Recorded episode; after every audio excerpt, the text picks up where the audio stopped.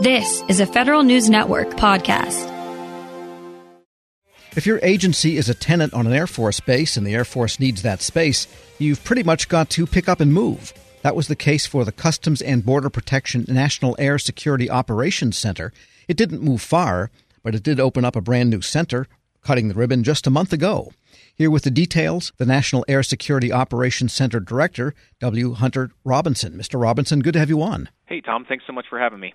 So tell us what happened. You kind of had the rug pulled by the Air Force, but you're still on the Air Force base. Tell us about this move. Correct. Uh, absolutely. So we, uh, the United States Air Force, informed us that they were going to be doing some organizational changes on the on the base, and uh, it it really aligned pretty quickly with our uh, the terms of our lease coming to an end. So we had to scramble a bit, and fortunately, the Air Force was able to uh, find us another facility just just down the street from uh, where we currently were. And we should point out this is at the Grand Forks Air Force Base in North Dakota, so you're not exactly on the Mexican or the Canadian border precisely. Correct. Yeah, our operational footprint up here covers uh, a little over 800 miles of uh, border up on the northern um, U.S. border, and we also cover an eight state uh, region here with law enforcement aviation assets.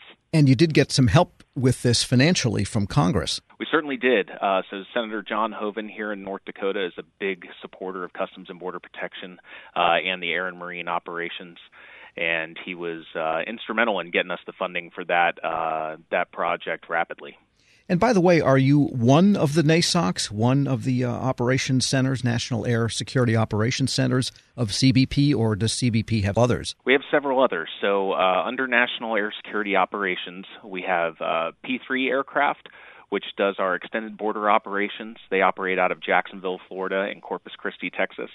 And then uh, we are one of the unmanned aircraft system sites, or UAS and we have UAS centers in Grand Forks, North Dakota, Sierra Vista, Arizona, and San Angelo, Texas. Got it. Okay. And in moving across the base or down the street, as you put it, did you build a new building or refurbish something that was already there? We refurbished an existing facility here. So it was an old squadron building that had been um, vacant for a number of years, and so uh, our initial move was was uh, a quick one. So we had to do phase one of our renovation project pretty quickly, and that just you know to get the lights lights on, office furniture, uh, make sure the doors lock, and some of that basic infrastructure. Um, but then some also uh, some of the complicated aspects of this is this is our control center for our UAS operations. So that requires um, some satellite links, some fiber optic cable, and some more technical infrastructure um, outside of just you know standard doors on, you know keys on key locks on doors and uh, and being able to turn the lights on. Were you able to spruce it up a little bit so it's a decent, kind of comfortable place for the people that work there? Yes, absolutely. So we're we're also the national UAS training center for uh, air and marine operations within CBP. So uh, we definitely look to uh, keep our students comfortable as well as the staff here, and um, we were able to do that with this funding, and we got it right the first time, I think. And how's the heating and air conditioning? I understand it gets pretty cold up there in Grand Forks, North Dakota. It does. It does absolutely. So, uh, so fortunately, the heating is um, is working just fine, uh, and the Air Force was extremely gracious to uh, help us with some of those efforts. Um, because you know, even even with a price tag of eight million dollars, uh, you're not going to be able to get absolutely everything renovated. So, the heating and air conditioning system in this building alone, uh, to completely redo it, is about two million dollars.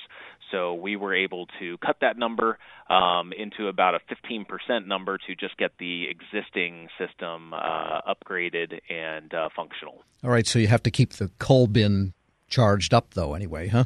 That's right. We're speaking with W. Hunter Robinson. He's director of the National Air Security Operations Center of CBP at Grand Forks, North Dakota. Tell us more about the operations center itself. You operate, you say, the unmanned aerial vehicles, the drones. You operate some of the big ones there. Tell us about those and how many you've got? We do absolutely. So our uh, our unmanned aircraft system is the MQ-9 or Predator um, that you may uh, see in. It's the exact same copy as they use in the U.S. military, and we use that for uh, law enforcement aviation presence. So. Um, as I mentioned before, we're responsible for a little over 800 miles of uh, border up here in the northern United States, and we also cover an eight-state region. So um, outside of our our primary border security mission up here, we also support our state, local, and federal law enforcement partners um, with operations such as uh, surveillance for warrants, for uh, humanitarian efforts, um, and for officer assistance throughout the region. So one of the neat capabilities about um, the the UAS uh, being a large scale UAS is um, our MQ-9s operate in the national airspace, and they do so in Class A airspace above 20,000 feet. So we are actually able to work with the FAA and operate throughout this area of responsibility, just like any other airplane. So we're able to leverage some of our capabilities and extended flight time, which is one of the neat aspects about um, unmanned uh, aircraft. Is you know we can fly upwards of 15 to 20 hours without having to land and refuel, and clearly there's a, a you know, risk mitigation associated there uh, with not having any personnel inside the aircraft. We can leave the aircraft up there for extended amounts of time and not worry about fatigue or uh, you know someone having to um, uh, you know any type of personnel issues whatsoever. We're able to control those aircraft safely from Grand Forks here inside one of our ground control stations. We're able to swap out crews as needed, and um, and it's a really neat uh, capability that we leverage throughout this area. Now, it's accurate to say that your Reapers are equipped only with surveillance and communications gear, but not some of the firepower that might be found on the military ones? Correct, absolutely. So just like any other, um, you know, uh, federal law enforcement agency, you know, we're bounded by by the Constitution and the laws associated with that, and um, so so we leverage those capabilities the same as we would leverage any type of uh, law enforcement camera system. So if you think about it in terms of a flying camera as a flying camera, so whether it's on a helicopter, um, it's on a you know a small Cessna, something like that. This is just an enhanced capability which offers some um, safety opportunities, but also that long range capability that really um, lends itself to law enforcement operations in a unique way. And the pilots then are sitting in the renovated building. My question is, do they does the same pilot cover the same shift that the air that the uh, vehicle is airborne because they are up there for extended periods? Absolutely. So we swap them out. One of the neat things about this aircraft is just like uh, any other, you know, I, I guess I would say 21st century uh, modernized aircraft. We have um, you know some automated functions. So being able to switch a pilot out of the seat and give them a break um, by another crew member is uh, is absolutely something that we take advantage of. And um, as you can imagine, you know there are some di- some significant differences between flying an unmanned aircraft um, and flying a manned aircraft. So we uh, make sure that we we do keep those those crew times uh, pretty pretty dialed in to um, ensure that we're not you know forcing any fatigue or anything like that of being inside a, a closed room where a pilot can't feel an aircraft, how it manipulates, how it maneuvers, and um, ensure that they have uh, any type of rest and uh, safety and risk mitigation that they need. But besides looking at whatever surveillance video is, the pilots also monitor the systems on the plane because there's still an engine and hydraulics and all those other things that have to happen in the navigation parts of it. Absolutely. In fact, the way the way that it's set up in the ground control station, we have um, two seats. One for the pilot, so he's monitoring all those systems. Um, he's coordinating with the FAA and doing everything that a pilot needs to do for piloting an aircraft in the national um, airspace.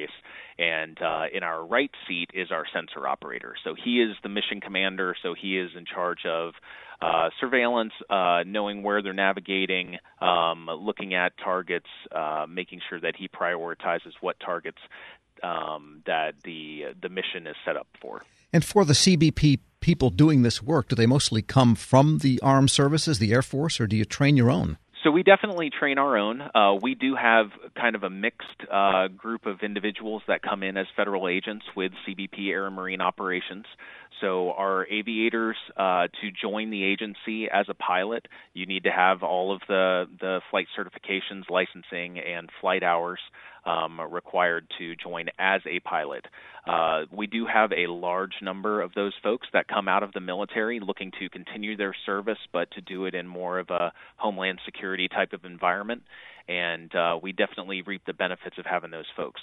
Once they get to us, then we do provide uh, specific training to the airframe that they're assigned to. So here locally, we also have um, an airplane and a helicopter um, to complement our unmanned aviation footprint.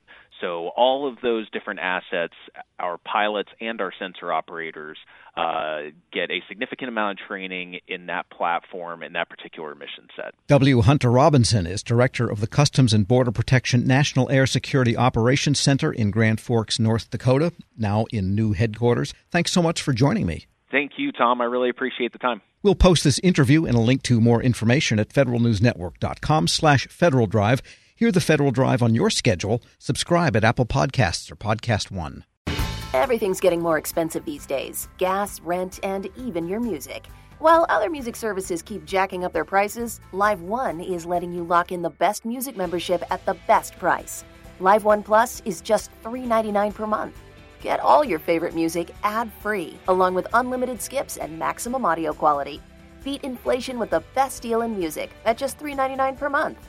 Visit liveone.com slash bestmusic to get Live One Plus now. Helping your employees learn new cloud skills helps your business become more agile, more resilient, and more secure. Not helping employees learn new cloud skills causes your business to become less agile, less resilient, less secure, less innovative, less profitable, and, well, ultimately less of a business. Don't become less of a business. Try Pluralsight and get your employees everything they need to learn new cloud skills. Learn more at pluralsight.com/vision.